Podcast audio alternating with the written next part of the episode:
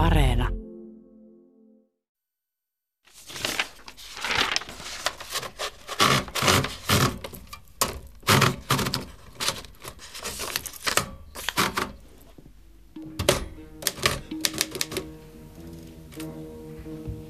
Olavi Paavolainen on se kaveri, joka sai minut näkemään itsestään selvinä pitämäni asiat ihmeellisinä ja kiinnostavina. Löytämään omasta ajastani sen nykyajan, josta Paavolainen 1920-luvun lopulla kirjoitti. Ymmärtämään kuinka 1900-luvun alun moderni murros koneineen sai joskus alkunsa ja mitä se merkitsi yhdelle sukupolvelle.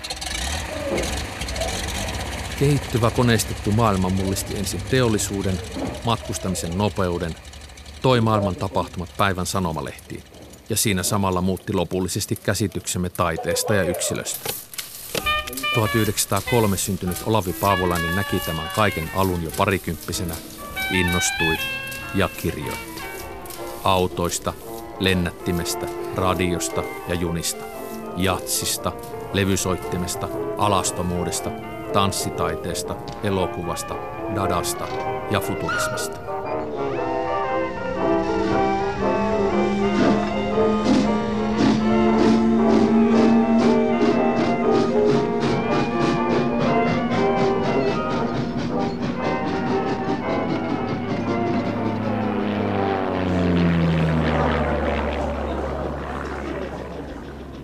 Olen usein miettinyt, mitä tulenkantaja ja kulttuurikriitikko Olavi Paavolainen ajattelisi ja sanoisi nykyajan ilmiöistä ja kulttuurillista ilmapiiristä.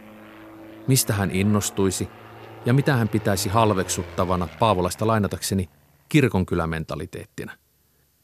Mitkä asiat hän tunnistaisi jo omassa nuoruudessa alkaneiden asioiden jatkoksi tai jopa ihan samoiksi mitä 1960-luvulla 60 miehenä kuollut Paavolainen pitäisi ajassamme ihan uutena.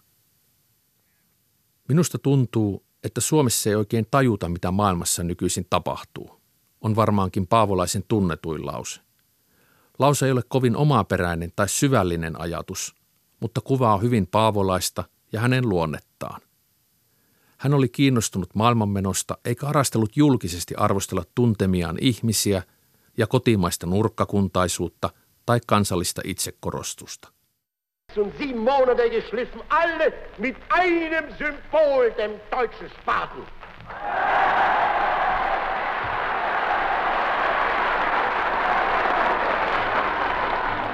Paavolaisella oli jo nuorena hinku matkustaa ulkomaille ja yrittää tajuta, mitä maailmassa tapahtuu.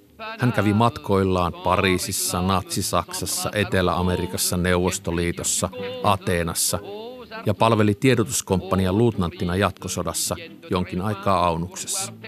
Paavolainen kirjoitti matkoistaan, niillä näkemistä ilmiöistä ja kulttuurillista seikoista kirjoja, joissa hän yritti maailman menoa ja sen suuntaa kovasti ymmärtää.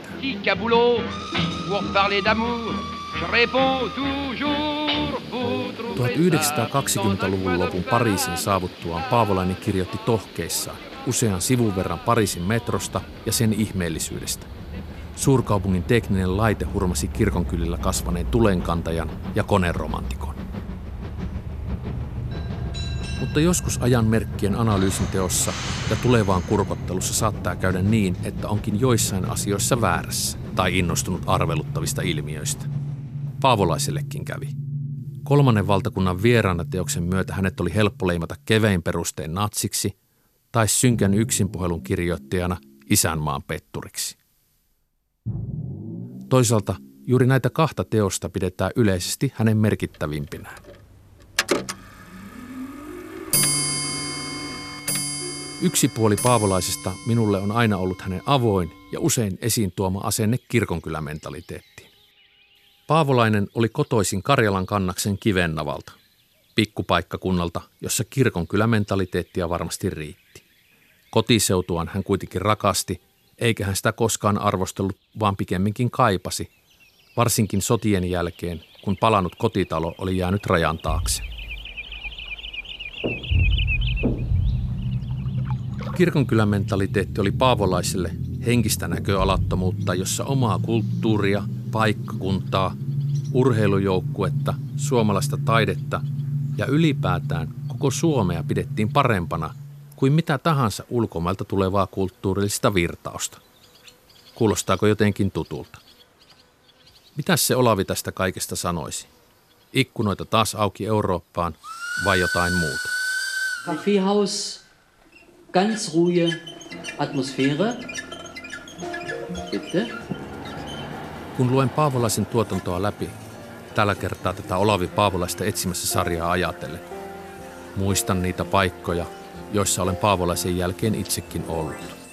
Buenos Aires, Istanbul, Ateena, Moskova, Pariisi –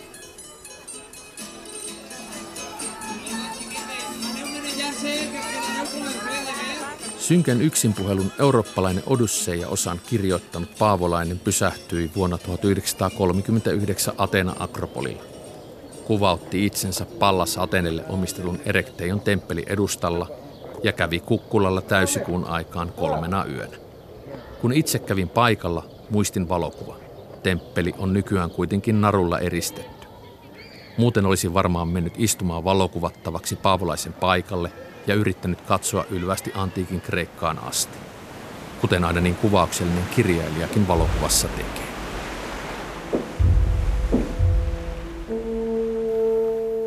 Olen joskus myös miettinyt, millainen suhteeni Paavolaiseen olisi hänen aikanaan ollut, jos olisimme eläneet samoihin aikoihin.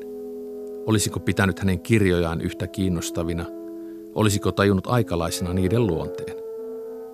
Entä jos olisimme tutustuneet jollain tavoin? En varmaankaan olisi ollut Paavolaiselle kiinnostavaa seuraa, mutta ehkä seuraksi kelpaava kuitenkin. Olisin ollut hänen kaipaamansa yleisö, taas yksi ihaileva ja uskollinen kuulija, joka olisi viehättänyt Paavolaisen tunnetuista pitkistä lennokkaista koko seurueen hurmaavista monologeista.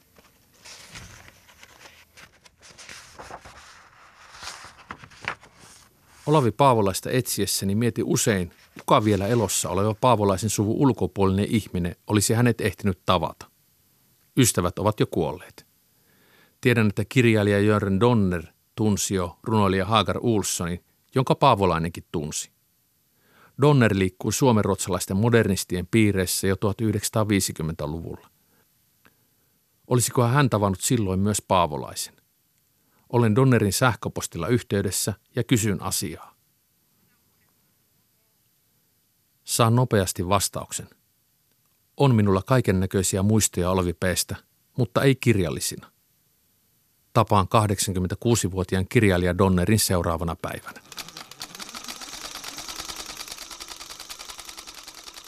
Meillä oli aika paljon, aika paljon yhteisiä tuttavia, mutta näissä piireissä muun muassa tämä ikääntyvä kirjailija Hagar Olsson – Mä itse asiassa kiteytyin muutamiin asioihin.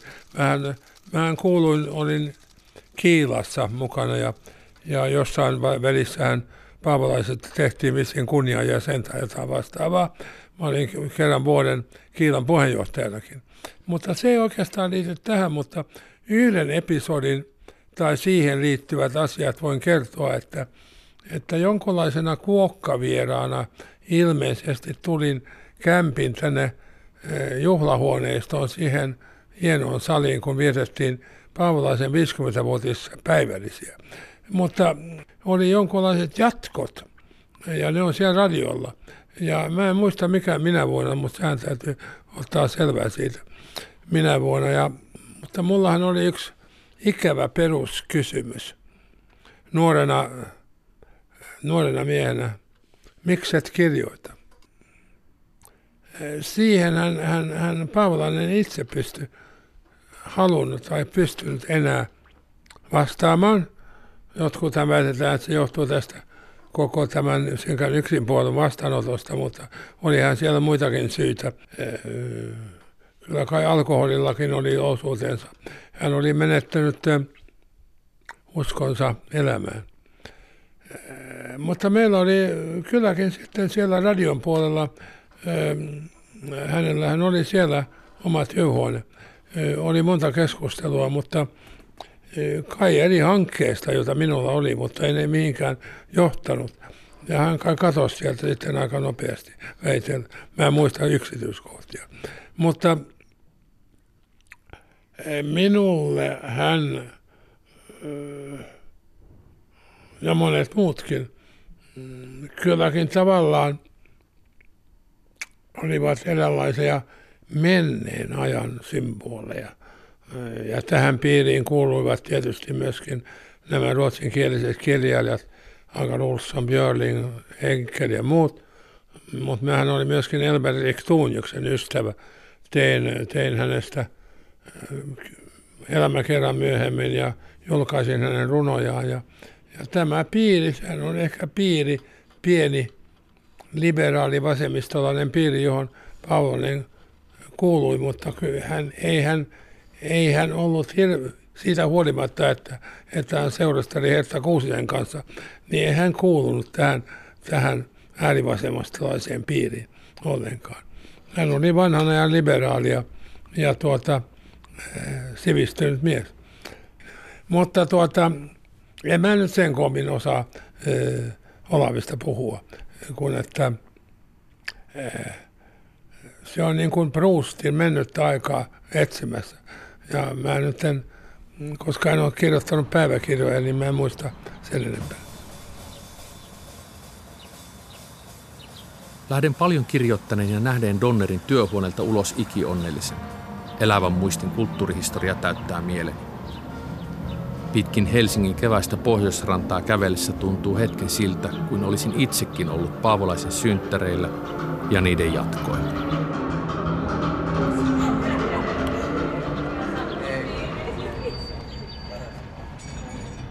Paavolaisista kirjoitettujen elämänkertojen perusteella on kuitenkin helpompi pitää hänen kirjoistaan kuin niiden kirjoittajasta. Jos elämäkertoja on uskominen, itsekeskeisyys on ehkä paras sana, joka sinänsä loistavaa Olavi Paavolaista ihmisenä kuvaa. Löytääkseni kirjojen lisäksi yksityisemmän Olavi Paavolaisen, käyn suomalaisen kirjallisuuden arkistossa.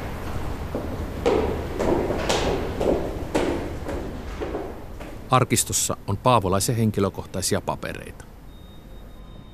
Katselen pitkään käsikirjoitusaihioita, hypistelen nimellä kuitattuja ravintolalaskuja, muistiinpanoja, ihmettelen listoja hoidettavista asioista, kirjoitussuunnitelmia, sopimuksia, plärään osin käytettyä shekkivihkoa, kirjakauppakuitteja ostetuista kirjoista.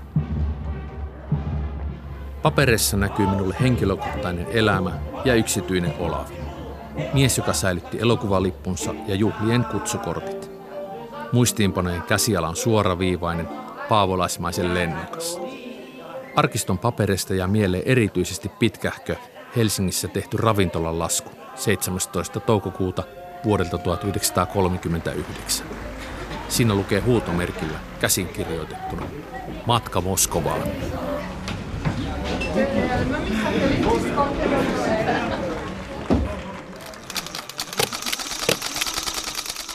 Löydän Paavolaisen myös toisesta arkistosta. Hän oli töissä radion teatteriosaston päällikkönä 1940-luvun lopulta aina kuolemansa saakka. Radioarkistosta ei hänestä paljoa ääntä löydy. Pisin pätkä on viisiminuuttinen vuonna 1950 nauhoitettu pohjoismaisten kuunnelmakilpailujen tulosten julkistus, jonka Paavolainen lukee paperista. Tuloksesta on kaikkien kuunnelmien ystävien täysi syy iloita. Onhan voittaja eräs maamme huomattavimmista ruotsinkielisistä lyyrikoista. Kirjailija kokeilee ilmastonvaihdoksessa erästä radiokuunnelmalle kaikkein luonteenomaisinta tyylikeinoa, niin sanottua sisäistä yksinpuhelua. Ja hän käyttää sitä ihailtavan rohkeasti ja omaperäisesti. Tuntuu kummalliselta kuulla Paavolaisen äänen sävy. Ennen kuin aloitin työt Paavolaisen etsimiseksi ja löytämiseksi, mietin millainen mies hän oikein oli. Työhuoneeni seinälle printtasi alkutöikseni kaksi kuvaa hänestä. Toinen on Katri Valan ottamaksi merkitty mustavalkokuva ja toinen TK-mies Kimborin jatkosodan Aunuksessa ottama kuva. Aunuksen järvimaisemassa Paavolainen seisoo sotilaspuvussa. Kummassakaan kuvassa ei näy Paavolaisen kasvoja. Annonce pour le service, Monsieur Kaplan, on appelle le 344. Monsieur Kaplan, on appelle le 344. Kuvien takaa löydän monta paavolaista. Itsekeskeisin kyllä, mutta kuvissa on myös rohkea, ahkera, utelias, herkkä, hienostelija, kirjallisesti lahjakas, ristiriitainen, turhamainen, varmaankin myös epäluotettava ystävä ja kummallisella tavalla pelokas naisten mies. Kiinnostun kaikista paavolaisista, samoin kuin tulenkantajasta, kosmopoliitti, kulttuurikriitikko ja kirjailija paavolaisesta. Surullisin ja etäisin paavolainen minulle on se mies, joka sammuu naisseuralaisensa silmien edessä ravintolaillan päätteeksi Helsingin kaivohuoneen portaille, häviää Moskovassa moneksi päiväksi juopottelemaan, eikä saa yrityksistä huolimatta enää vanhempana miehenä kirjoja kirjoitettua, vaikka saa juotua kuitenkin ginipullon päivässä. Ten, nine, eight, ignition sequence start, engines armed, five, four, three, one, all engines running. Launch commit. Liftoff. We have liftoff. Kumpi häneltä hävisi ennen? Elämän ilo vai alkoholin hallinta? En tiedä. Mutta jos Paavolainen olisi jättänyt juomisen vähemmälle, hän olisi varmaankin elänyt ainakin viisi vuotta pidempään. Silloin hän olisi nähnyt ihmiskunnan suurimman teknisen tapahtuman vuonna 1969, kun Apollo 11 vei astronautit kuuhun ja takaisin.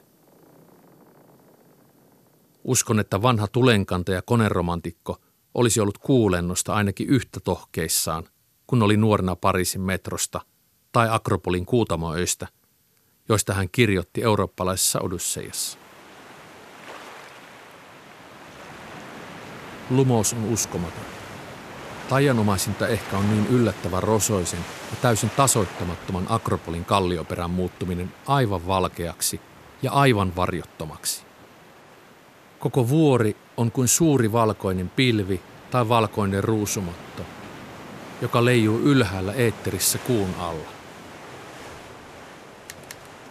Mitä nämä sanat paperille laittanut kirjailija olisikaan loistavina päivinään ajatellut ja kirjoittanut kuulennosta?